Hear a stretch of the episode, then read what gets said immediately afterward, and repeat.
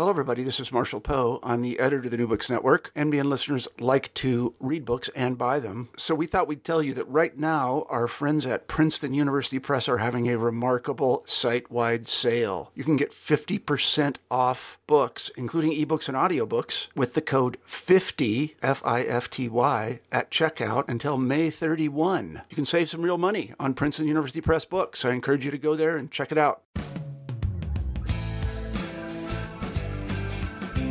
I'm Charles Pryor, and you're listening to New Books in British History, a channel on the New Books Network. When we think of the history of the British Empire, we tend to think big.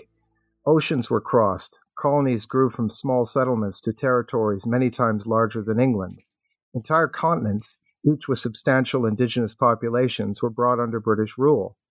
Maps were an important part of rule in America, but from the point of view of the Board of Trade, the lack of exact surveys meant that a new approach to mapping Britain's American dominions was needed.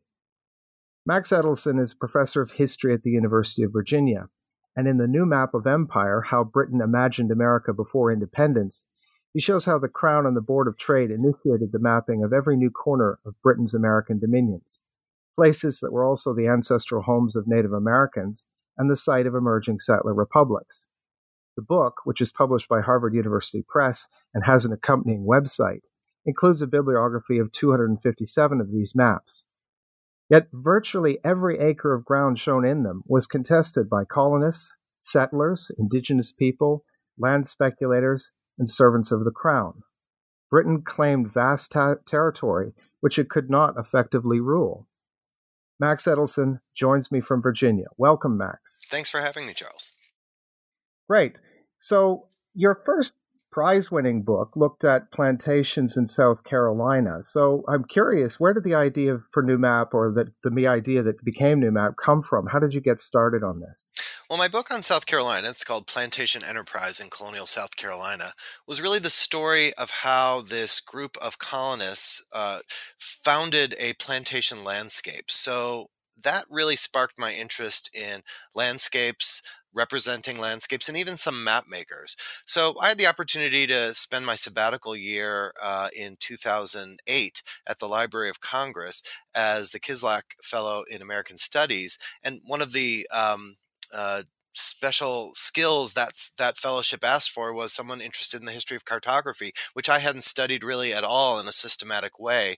So I kind of took my fellowship seriously and said, well, I'll give it a shot. And I started looking at maps in the reading room of the map division of the Library of Congress, and started noticing something kind of peculiar, something I didn't expect when I started looking at the manuscript collections that the Library of Congress held. I expected to see lots of maps of places like Philadelphia, Virginia, Massachusetts, the most valuable and populous parts of the British Empire in America. But instead, what I found was map after map of Nova Scotia and the island of Grenada. So this book really began out of my attempt to explain why those maps were there, what they were there for, and what they represented. So I built this book around the maps I saw. Right. And so, I mean, when you began systematically, were you looking at particular regions, or did you sort of cast the net really widely? When did you get the idea that you were looking at a body of sources that was immense? Well, I knew a little bit about one mapmaker, William DeBrahm. He was the general surveyor for the Southern District. I knew him because he'd been quite a famous mapmaker for South Carolina. So he's really the point of entry for me. I started from him. I began learning a little bit more about what the General Survey of North America was. This was the Board of Trade's great mapping enterprise.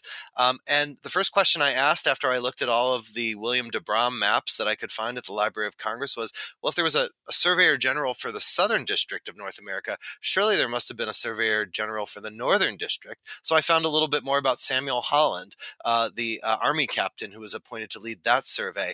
And the more maps I looked at, the more it became clear to me that these were not one-off maps that individual surveyors had made for one specific purpose, but instead the Board of Trade had a vision for how America should be mapped and ruled and settled in the generation after the 7 Years' War, the generation before the American Revolution.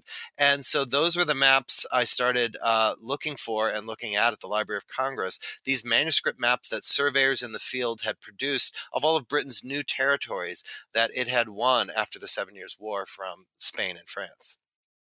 Right. So I guess that takes us to the Board of Trade, which is really takes a central position in the book. I was wondering if you could say a little bit about what the Board of Trade was and why the Board of Trade in particular was charged with this project of mapping. The Board of Trade was founded by William III in 1696, and this was a very important year for the British Empire. It was a year in which customs statistics were gathered really systematically for the first time. It was a year in which the British state was really mobilizing to be more of a modern state and less of a late medieval state in the way it handled governance. And the Board of Trade was very much part of it, a permanent committee of the Privy Council whose sole purpose was to handle information coming from Britain's rising empire around the world. It was a nexus of information in which officials corresponded with governors, sought to understand the value of the trade in these new colonies. And it was really the moment where Great Britain, England at the time, decided to take command of American empire, not just take advantage of the independent enterprises that colonists and proprietors had started so far away, but tried to actually govern and regulate what these colonies would be. It would be decades before they could do this effectively. And I think 1763 is really the key moment in which the Board of Trade realizes its longstanding mission of trying to take command over American empire for Great Britain. Right. And that's the big turning point is 1763. Of course, this is the Treaty of Paris and the point at which Britain's territorial dominions in the Americas and elsewhere expand radically. What does mapping have to tell us about how Britain contended with this new territory? Yeah, so I think the longstanding critique that members of the Board of Trade had about American empire was that too much of it was devolved on people who lived in the colonies. They were long critical of proprietors like William Penn, who, although technically subjects of the king, they had to answer to British rule, they were kind of a law unto themselves. And officials in Britain really thought that the empire should be regulated from the metropolitan core, and all the autonomy that American settlers, governors, and proprietors had enjoyed should be curtailed so that good trade policies, equitable treatment of Native Americans, war issues of war and peace could be handled by the people who were in charge in London and not just left to kind of fester and evolve as they would in the colonies. So this critique had been something they had voiced repeatedly from 1700 forward, but 1763 was a special moment. Great Britain had added enormous territories to its empire, North America, all the way from the Atlantic coast to the Mississippi River, from Hudson Bay all the way to the Florida Keys, new islands in the West Indies. And it seemed like an opportune moment to kind of set the ship right, to answer all these longstanding critiques. And even if they couldn't change the way colonists operated in places like Pennsylvania or South Carolina, they could develop these new colonies as ideal colonies from the start, in which there would be a lot less autonomy for those on the ground and a lot more control from London. Right, and this has been a long brewing thing. The problem that the colonies were sort of distant and in a lot of cases left to themselves.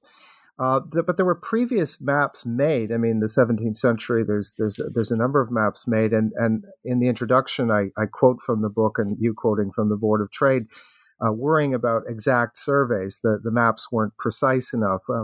How did they go about making more precise maps? What's the science of map making in this period? So a couple things had changed. We're in a moment of Enlightenment mapmaking in which cartography is really as much a form of science as it is of art. And rising imperial states are taking advantage of mapmaking as a way to both promote their authority over overseas empires and to regulate these distant lands. The point of departure for this book is really the rise of a military surveying and mapmaking culture that takes place in Europe and eventually in America in the 17th and especially in the 18th century. And for Great Britain, this was adopting some of the techniques that were used by the French and Austrian armies in Scotland after the Jacobite Rebellion in 1745. So the General Survey of Scotland was really Britain's first systematic attempt to map a contentious territory with these new exacting standards of military surveying. So some of these surveying techniques involved using plane tables and other tools in order to create consistent maps that could kind of fit together like pieces of a jigsaw puzzle. And of course, the challenge was to map the Scottish Highlands so systematically that any commander in the future, should there ever be another rebellion or uprising, could move troops through this contested environment and have confidence that the maps represented the space as it really was. So these maps, if you haven't seen some of these maps from the General Survey of Scotland, they show not only landforms and mountains, but they show houses and fence lines and roadways, the exact kind of information that you would need if you were commanding troops in the field. This standard of military map making was the standard that was applied to America after the 7 Years' War. But in terms of scale, Scotland is a completely different thing than the spaces of America, which they, during the 18th century, are still in a lot of cases exploring and coming to grips with. How did they contend, mapmakers contend with the vast scale of the land that they were trying to map? Well, I would say ultimately not very well, and this is one of the key themes of the book, is that maps can help produce the illusion, especially if the maps are based on new surveys, new empirical data, especially if they're beautiful and well engraved by some of the prominent map makers in London.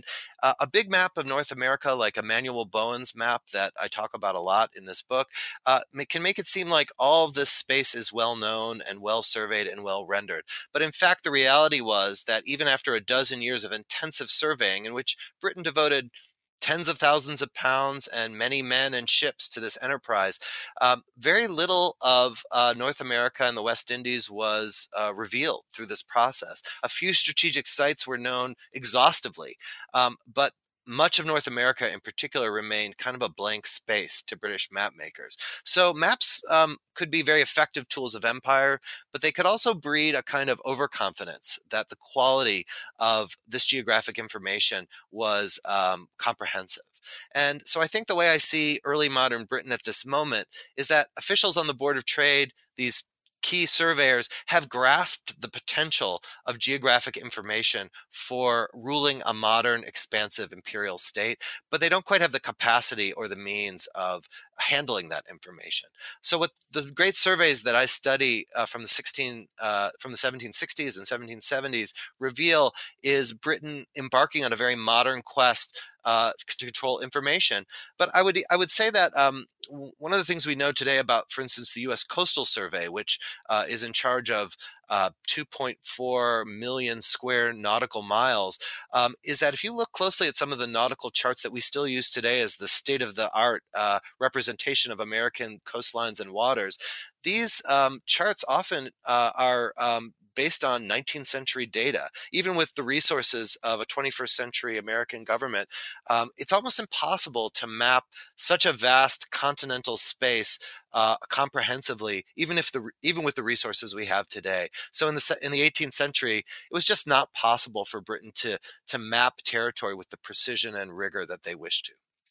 Right. And let's go to, you've mentioned a couple of examples, and listeners can go to the website that we'll talk about to see examples. But what sorts of things were these map makers seeking to show in the maps? First and foremost, the new map makers sent out by the Board of Trade, the Army, the Admiralty, the Treasury Department, the Superintendents for Indian Affairs, they were trying to get high-resolution pictures of American spaces so that London officials could see the places they were trying to regulate. And I think the first thing they were looking for, it sort of depended on where they were surveying. The surveyors for the Indian superintendents were really interested in marking a boundary that they had negotiated with Native American nations in an attempt to create a peace in a very fractious and bloody Indian frontier region. In places like Grenada and St. Vincent, they were parceling out the land in preparation to it being sold to investors who would develop it for plantation agriculture. The key thing for the Board of Trade and for the king in this era was to use the lever of control that they had, which was control over how land could be granted to settlers in order to shape the kind of societies that would develop there. So the maps that resulted from this were very high-resolution pictures of space, usually at 1 mile to the inch. So enough resolution so that you can actually see the landforms, soil types, the locations of structures, the shapes of coastlines, the navigability of rivers and entrances to harbors, all the things you would need to issue directives from London so that you could take control over colonization itself. Right. So the detail of the maps is part of an imperial project that's going to give the projectors back on the Board of Trade in London an idea of where the best land is and how to regulate and organize settlement. But I wonder if we could sort of pull back a bit and look at something that you describe in the introduction as the empire was an interdependent system nestled within a space that was controlled by rival empires and populated by Indians. I wonder if you could talk a little bit about the spatial character of North America more broadly, the empires that were there, the indigenous groups that were there, the colonies that were there. What sort of world was this that they were trying to map? This was a world in which Great Britain had had enormous success by unleashing the power of colonization in North America. No other empire, the French, the Spanish, the Dutch, had brought so many settlers to the New World. And in no other colonial region had these settlers not only multiplied through natural reproduction, but drew immigrants from Europe and enslaved people from Africa to populate these spaces. So, you know, New France had a population of not much more than 50,000 in this era. There were millions of people in British North America. But the geographic layout of where these people were was quite limited. If we look at the big map of the continent, even though colonization was rapidly expanding toward the west, provoking conflict with Native Americans, most British settlers and enslaved Africans lived fairly close to navigable rivers that flowed into the Atlantic Ocean. So the problem for Great Britain was how to protect this very valuable, increasingly populous coastal Atlantic region with all these contending empires in the neighborhood. So the big reason why Britain signed the agreement and pushed for the agreement in the Treaty of Paris was to get rid of France and all of its threats to this populous core of settlement, to finally take possession of Florida, from which the Spanish had undermined slave societies in places like Georgia and South Carolina. So Imperial America was a place of great wealth, a great population, but also a lot of threats that Britain wanted to permanently resolve. And of course, most of the territory in North America that came to Great Britain was not occupied by settlers and slaves. It was occupied by Native Americans who had used the presence of the French and Spanish in order to play one imperial power off against the other to get better military and trade relationships. And so Britain now had to make a case to these Native Americans who felt very vulnerable and very threatened with France and Spain retreating from Eastern North America about what kind of relationship they would have with Great Britain. And although the British felt very powerful in this moment of victory in 1763, officials immediately recognized the vulnerabilities that this expansive empire was liable to. And one of the biggest ones was that no amount of British troops could be mobilized to defend against a continental Indian war. So the big objective on the frontier regions was to make some kind of durable peace with Native Americans. And map making was vital to that because the British really wanted to draw a boundary that would limit the expansion of colonists, that would end the provocations that Native Americans experienced through land encroachment, and to convince them that Britain really had their interests at heart because they were now subjects of the King of Great Britain. Right. And you mentioned, I mean, there's a chapter in the book that's devoted to the drawing of the Indian boundary, which is the one that's stipulated by the Royal Proclamation of 1763. If we look at British America more broadly, the book sort of takes us through a sequence of regions in British America. And I was wondering if you could take us very briefly through each of those regions and say a little bit about the different imperatives to imperial rule that are shaped in each one. Sure. So we could just start from north to south, although these were all surveyed and Britain attempted to settle them sort of at the same time. So in the north, the former colony of New France was now the British colony of Quebec. And one of the things that happened both in the northeast and the southeast is that, French New France was most people lived along the banks of the St. Lawrence River, but the value of this colony was in its expansive relationships with Native Americans all the way to Lake Superior, into the interior of the continent, in order to promote both military alliances and a valuable fur trade. Britain redefined the boundaries of Quebec so that settlers would remain locked in place, they hoped, along the St. Lawrence. The same was true in Spanish Florida in the southeast. Spain claimed all of southeastern North America based on their stronghold in St. Augustine, but Britain divided that expansive space into two much more limited colonies, the peninsular colony of East Florida and the Gulf Coast colony of West Florida. In both cases, the idea was to create a new space in which colonists could migrate, but to have that space be limited so that those new colonists would be under the watchful eye of imperial authorities, and that the Indians would be left in peace. So in the Northeast, one of the primary goals for the new surveyors was to create pockets of durable settlement that would allow Britain to hold on to this territory against any future French wars or invasions. And so one of the things I study a lot in the book is the island of St. John, which is now known as Prince Edward Island. It's a large island in the Gulf of St. Lawrence. And this had been inhabited by Acadians, French settlers who the British army had dispossessed during the 7 Years' War.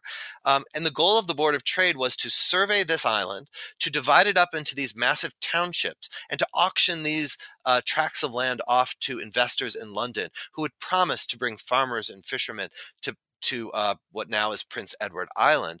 And so the mapping of this island is really a microcosm of the goal of the British to do tactical, strategic, and well-supported colonization initiatives so that Britain could use its great power, which was settling people on the land and encouraging them to make money and to populate this landscape so that Britain could hold on to it in the face of hope. They feared a French return to the region. In the interior of North America, the goal was to bring some kind of rational order to American settlements. Each colony was kind of like an empire in miniature. The leaders of these colonies, people like George Washington and Thomas Jefferson in Virginia, people who became the founding fathers of the United States, these people knew that they were at the helm of a rapidly expanding colonial society. And they benefited greatly from that, especially by speculating in land that would then be homes to these new settlers who were coming from Britain and elsewhere in Europe in record numbers during the middle decades of the 18th century.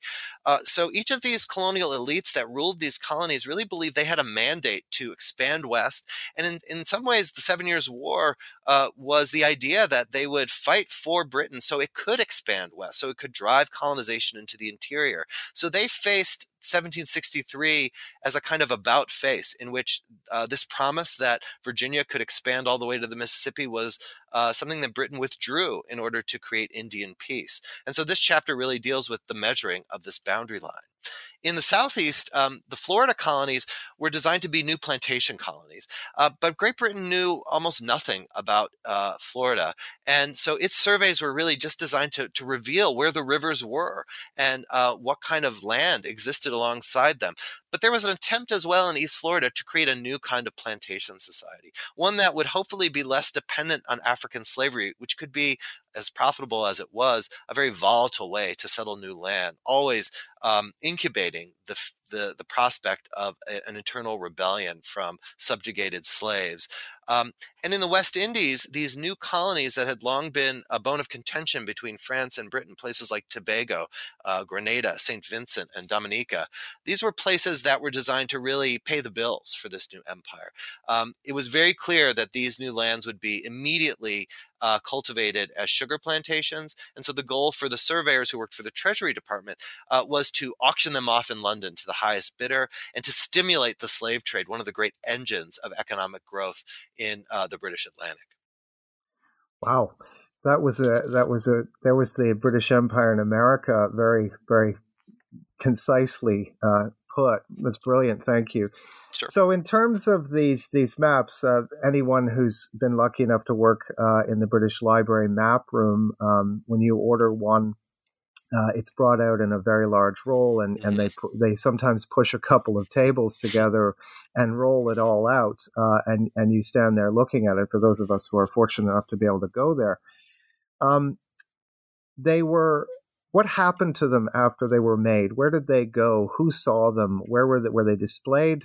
What were they? How do they function as objects?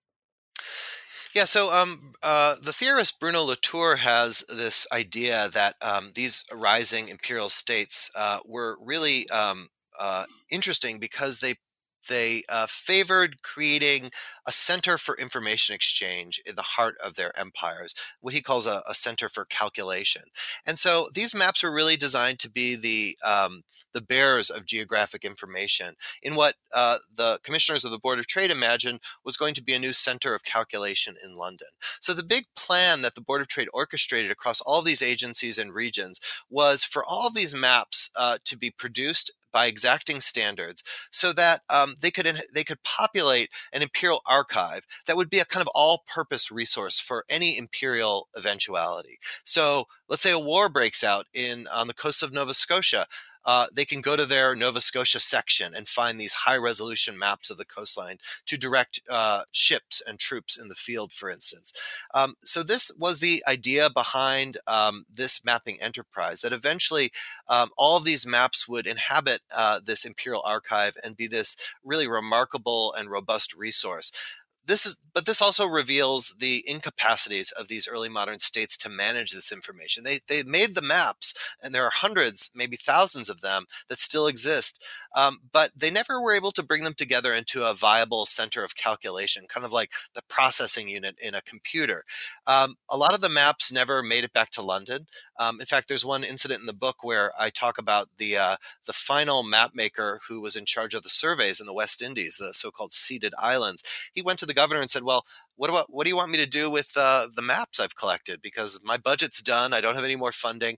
And the governor didn't know what to do. So this surveyor kept these maps in his home, I believe in St. Vincent, until they could be deposited in London years later. He allowed the planters who lived in these colonies to come and consult with these maps. This is an indication that Britain wasn't quite ready for this bold vision of geographic information that was behind these maps. And of course, once the American Revolution took place, these maps ceased to be really useful as documents that would support government, and they became artifacts. So some of them ended up in private papers. Many of them ended up at the UK National Archives, at Kew, in the Hydrographic Office, in the Admiralty Library. So part of my work as a scholar was to visit all of these libraries, and I couldn't see all of the maps that existed, but I tried to look at as many as I could. And those 257 maps and map collections that you mentioned at the beginning of our interview, that's my attempt to create a representative sample of this massive mapping enterprise by collecting all these artifacts that were left behind after this great ambitious surveying moment. Right. And so where the Board of Trade failed to sort of consolidate them into one space, you've sort of gone digital and attempted to do that and have built a parallel website for the book. I was wondering if we could talk a little bit about that. Why did you decide to take the maps online? I presumably because Harvard University Press wasn't going to reproduce 257 of them.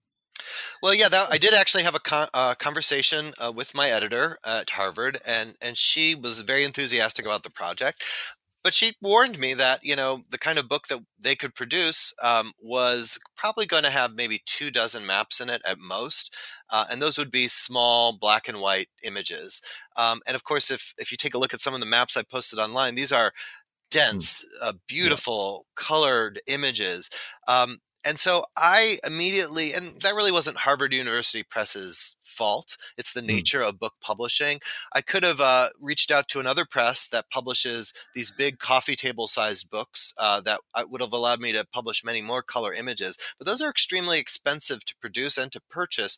And it would have limited the readership, I think, for the book to really a handful of collectors and libraries. So I wanted it to have a slightly broader reach. So as I began thinking about what kind of book this would be, I realized it wasn't going to be the kind of book that focused on a dozen masterpieces through which I was going to be able to tell the story of British America. Part of the key meaning of the book was to let readers actually see how voluminous this cartographic archive that I had reassembled was. I think that's the only way to get the main message of the book, is just to see the volume of maps and the amount of space they cover and the amount of energy and time and seriousness it took to produce them. Really, as I said, I was never trained as a historian of cartography. My training was really as a social science historian, someone who looked at records relating to land and trade and tried to provide some kind of statistical picture of that data in order to make my conclusions. So I guess I approached the history of cartography really as a social science historian. I wanted a broad representative sample of what I was looking at, and then I wanted to be able to systematically display it and draw conclusions from it. So I began experimenting with digital humanities. I applied for grant support through the National Endowment for the Humanities that provided this project with a startup grant for experimentation early in the process. And then here at the University of Virginia with my collaborator Bill Furster, who's a visualization and computing expert, we teamed up and got an implementation grant that gave us $300,000 over 3 years to develop MapScholar, the online a browser-based web platform that displays these maps. And so this has been a long journey, but it allowed me to do what I otherwise couldn't have done through the traditional limits of book publishing, was to actually show readers what I was seeing in the maps, to make those maps not just inert images on the page, but dynamic, moving images that could really get to the heart of what I was finding in this cartography. And that, that development of the spatial and digital element to history is something that's really, really accelerating. I'm wondering if you could say a little bit about where you see the potential for those sorts of applications for historians. Yeah, so I'm continuing my work in digital humanities, trying to think of what the next resource will be like. Those who read my book really have to do so, I think, with a computer close at hand, so you can look at the text and then and look at the map online. I know that's not an ideal solution, and I imagine, and when I talk to my graduate students here at the University of Virginia, I think we're going to have to reimagine what the historical book looks like 10 years from now. I can't imagine that there won't be some deeper integration between digital imagery and text as a normal way of reading history, especially history like the kind I write that deals with space and cartography.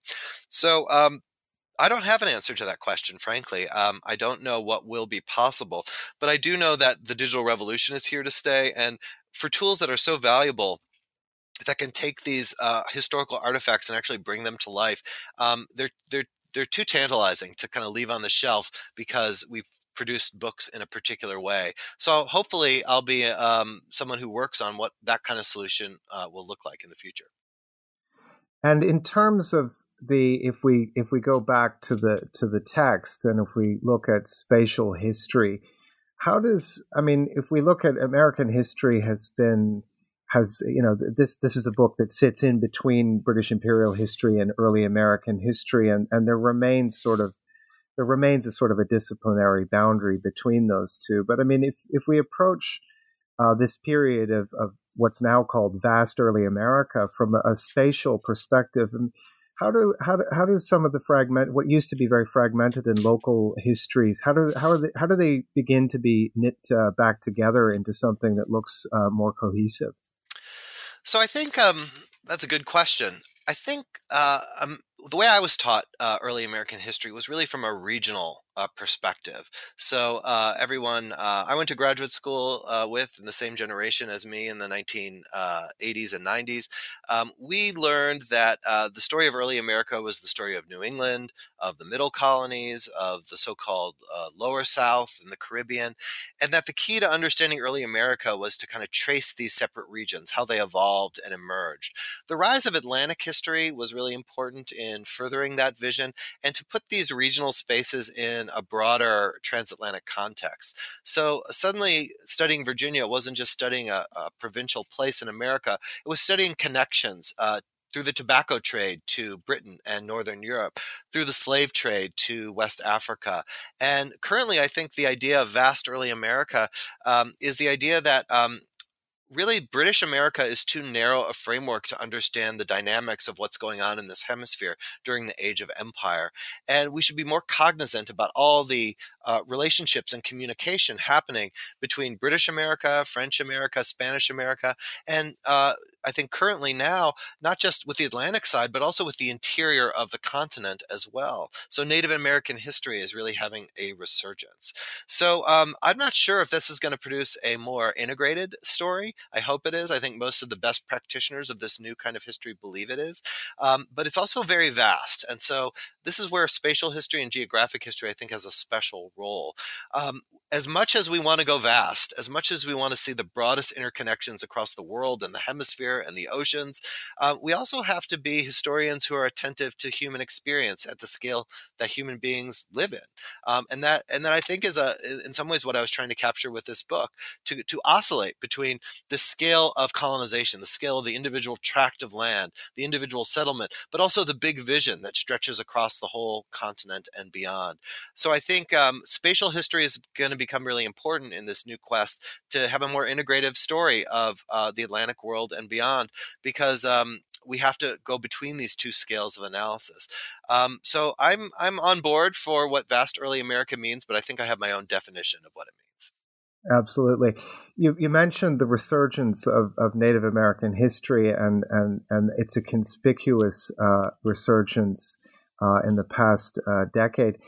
I wonder if you could say something about whether Native American understandings of land and space were Native Americans, did they feed into the process of making these maps in any significant way? Yeah, so I know this is a commonplace idea in early American history, but Europeans have a very particular view of land, especially the ownership of land. Philosophers like John Locke made it clear that only people who really build cities and cultivate fields and enforce order through government on territories had a claim as a sovereignty claim to that territory. And Native Americans had a different view of land that was based on their needs in terms of economic development, but was, from their perspective, no less certain. And so a lot of the clash between Native Americans and Europeans in America is the clash between two different views of land. And one of the ways I've tried to bring that to the front is by looking at a particular map that I'm very interested in studying more in the future. This is the so-called Catawba deerskin map. It was a map produced by Catawba Indians, literally painted on a deerskin and presented to South Carolina's governor in the 1720s. And one of the reasons it's such an interesting map to study is because all the things we've been talking about, the high-resolution pictures of space that emerged from military surveyors and populated these archives, that's not the way Native Americans tended to see space. The Catawba deerskin map is a series of circles, each one representing a town or a community, connected by lines, each one of those representing a path that was both literal, a roadway, but also metaphorical, a path that represented connections between people across space. So the Catawba deerskin map is, I think, a good way to get at how different Native Americans viewed the landscape. But the one thing I'll say is that those differences between Native and European views of the land were not completely irreconcilable. And the boundary discussions and negotiations I talk about in Chapter 4 of The New Map of Empire really get to the heart of this, that Native Americans believed that 1763, although it had they had a lot of fears about what it meant to be part of a British Empire that really had no rival for the moment. It also was an opportunity for them to define what Indian nations might look like under this new regime. So there were at least powerful leaders within each of the major Native American nations that were closest to British America that were very willing to negotiate and had some hopes that these negotiations would produce some kind of permanent or semi-permanent resolution to the conflicts over land and trade that Europeans and Native Americans had been having for generations. So Native Americans were willing to come to the negotiating table and create these jointly authored maps that would define where the boundary would be. And they came to the negotiating table willing to take on the trappings of what Europeans might recognize as nations. Now, we all know the end game of this story wasn't a good one for Native Americans, but in the moment that they were negotiating, there was real promise in this idea that by making new maps, they could forge some kind of more permanent relationship with British American Empire. That's right. I mean, the famous map, the Frye-Jefferson map or the Mitchell map, these are maps that are actually used in the course of negotiations, diplomatic negotiations with Indian nations and used as points of reference. But in terms of the pressure within Indian country and along that 1763 proclamation line, I mean, to what extent are the settlers or colonists, we don't know quite what to call them these days, to what extent are their objectives in tension with what the Board of Trade is trying to do? They're absolutely in tension. So colonists, after the 7 Years' War, celebrated with British people everywhere about the British victories and the great territorial acquisitions. But they believed that they had been fighting this war alongside British troops in order to secure their right to expand. And they were dumbfounded when they discovered, when the king issued his proclamation in 1763, that part of Britain's intention was to limit each colonial society so that it would no longer be a kind of miniature empire, but in fact would be a permanently bounded space that would permanently be set at the size of a province and would never grow to become a great nation in its own right. American colonists had real ambitions for their growth as societies. They saw real grandeur in being part of the vanguard that would expand colonization to the West. And of course, many of the leaders also saw an enormous opportunity to become magnificently wealthy through land speculation. So all of these things created an initial and permanent rift between North American colonists and the British government. Suddenly, American colonists were seeing instances in which British officials were taking the sides of Native Americans in disputes against them, and they felt that that their contributions to empire were being maligned, that their interests weren't being looked after, and that and this was intolerable to them. And so we see, even though no one is really thinking about revolution at this moment in 1763, far from it, American colonists are becoming uneasy at seeing how British officials are protecting Native American land rights in their rhetoric and in their policies. Because for years they have seen their Native American neighbors as adversaries and foes and competitors. What's striking to me when I teach American history in Britain is how short, arguably, Britain's imperial moment in America is. If we take the period from the first Treaty of Paris that ends the 7 Years' War to the second Treaty of Paris that ends the Revolutionary War, we're not dealing with a tremendously long period of time. What do the maps tell us, if anything, about the decline of the British ability to control all of this space? Yeah, so it is a very short amount of time, and so my book focuses on this sort of 20-year or so period. But each of the chapters also kind of goes back into the early 18th century, late 17th century to show the origins of these controversies. And of course, it's the Earl of Shelburne who's there at the beginning and the end, right? He's the president of the Board of Trade when the proclamation comes out, and he is the prime minister when the empire is permanently severed in 1783. So the maps show us, I think, different visions of American empire. One, obviously the one that the Board of Trade wants to see instituted are the most prominent in the maps. The maps really reflect their vision and they're funding the surveys. But there are other ways of seeing how how Americans in the colonies view space in a different way. And one of the things I looked at when I was trying to get at this American perspective was the very first map collection that the revolutionary government created. This was created in the War Department by John Adams, who of course later became the second president of the United States. But at the time he was the member of the Continental Congress who was in charge of the War Department. And, you know, like anyone in charge of a War Department, you need some maps so that you can coordinate some of the military events of the war. But Adams, and I was able to locate these maps because Adams wrote a long letter to Abigail Adams, his wife, where he talked about not only the first maps that he had brought together to form this first national map collection of the United States, but also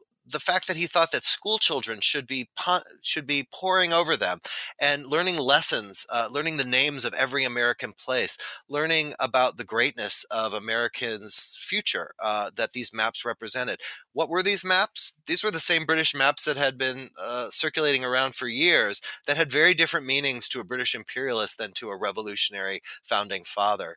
So Americans looked at these same maps, even the Mitchell map, and saw a bold case for American expansion into the West, a renunciation of the Board of Trade's policies.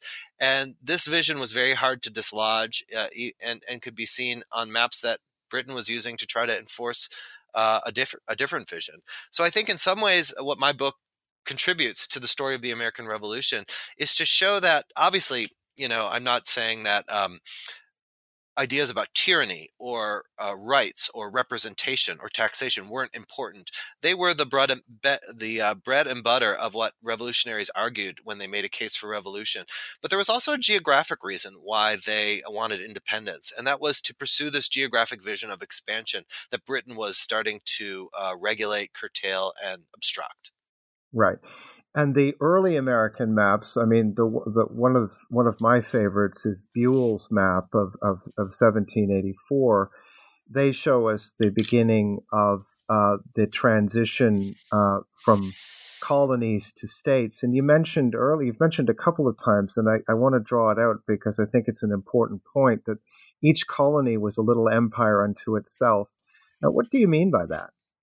So each, you know, if we look at the way colonial British America was governed, the king, except in proprietary colonies, the king appointed a governor.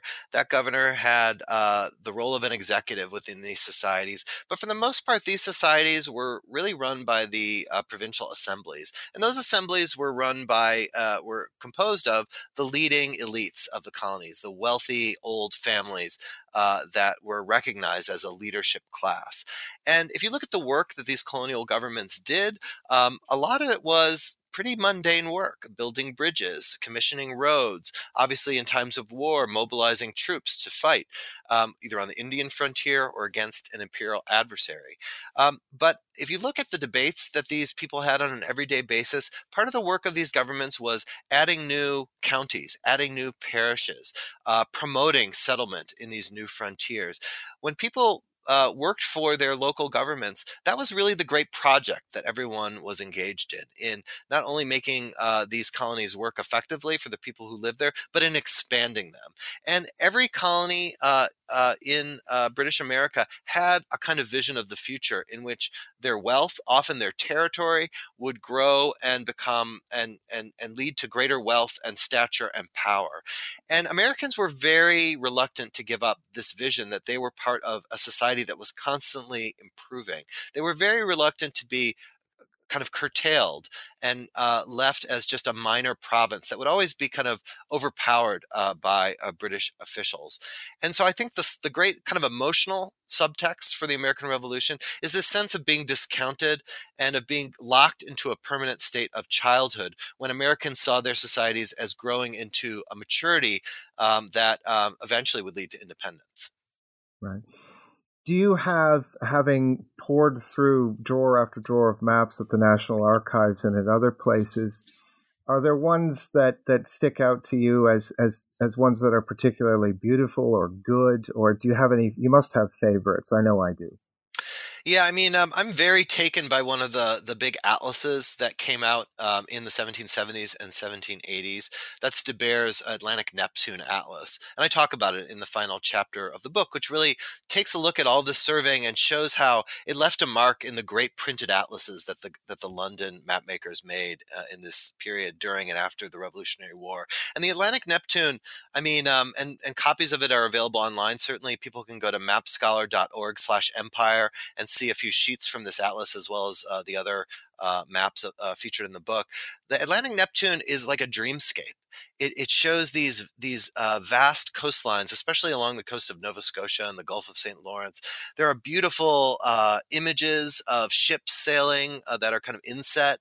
There are these, it almost looks like hand-titled cards, which give captions and profiles of the coastline. It's a vision of a kind of peaceful, prosperous, almost silent empire, and I think it captures something vital about the way British officials saw America as this vast space that could be represented and controlled and would be a source of prosperity for the future. These maps are also ironic because they picture an empire that no longer exists by the time the maps came out.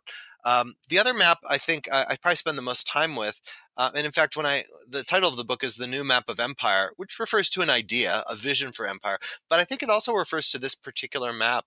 This is Emanuel Bowen's New and Exact Map of North America. A copy of this map was used by the Board of Trade to illustrate their report to the king in June of 1763. This is the report that laid out this vision that suggested what became the Proclamation of 1763. What I love about this map is they took this map, they bought it from Emanuel Bowen's map shop on Fleet Street, and they hand annotated it. They drew the first red line across the map that would become what we call now the Proclamation line. They colored in the new colonies to show the new boundaries of Quebec and East Florida.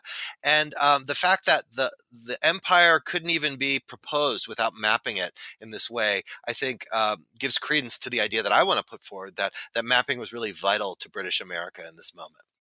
Right. So have you had enough of mapping, or we're just at the pretty much the end? I just want to move on to what you're working on now. Is mapping going to continue to be, is that what you're working on now? I think so. So I'm working on two new projects, and both in some ways emerge from this book. The research project that I hope will be a new book in a couple of years is a study of William Blathwayt, the Board of Trade secretary who compiled what's called the Blathwayt Atlas, which is at the John Carter Brown Library in Providence, Rhode Island. So Blathwayt was one of the first British imperial officials who really tried to compile maps in order to govern Britain's rising empire. And I had the privilege last week of going to the Huntington Library in California and working through a lot of his papers that have been collected. There's more papers in London and in Williamsburg, Virginia that I'm going to consult as well. And my hopes for this project is to locate the moment in which English America stopped being a kind of assortment of individual enterprises and colonies and started being conceived of as an empire, and what that meant. Of course, I'm going to be looking at maps and geographic information, but I want to try to track down the moment in which the British Empire began, to understand it through the character of William Blathwayt, a really interesting person who rose through the ranks to become one of the most prominent officials of 17th century England. The other project I'm working on relates to this Catawba deerskin map that we talked about a moment ago. So I'm not sure what even to call it. It's not going to be an article. It's not going to be a book. It's going to be a born digital research enterprise in which I try to locate the spaces of southeastern North America using this Indian map as a guide and really as the main way to understand space. My goal for this is to not only do the traditional things that historians do, looking at documents and archives, reading the works of other historians and reacting to them and synthesizing that knowledge, but to do this in a digital format in which seeing the results of this research visually are as important as explaining them with text. So it's a bit of an experiment in which I'm trying to figure out what digital scholarship might look like and to privilege this amazing artifact, the Catawba deerskin map. Well, I can't wait to see the results. I've been talking to Max Edelson from the University of Virginia. The book is The New Map of Empire. You can visit Map Scholar by following the links on the page to this podcast. Max, I want to thank you for your time. Thank you very much. It's been a pleasure.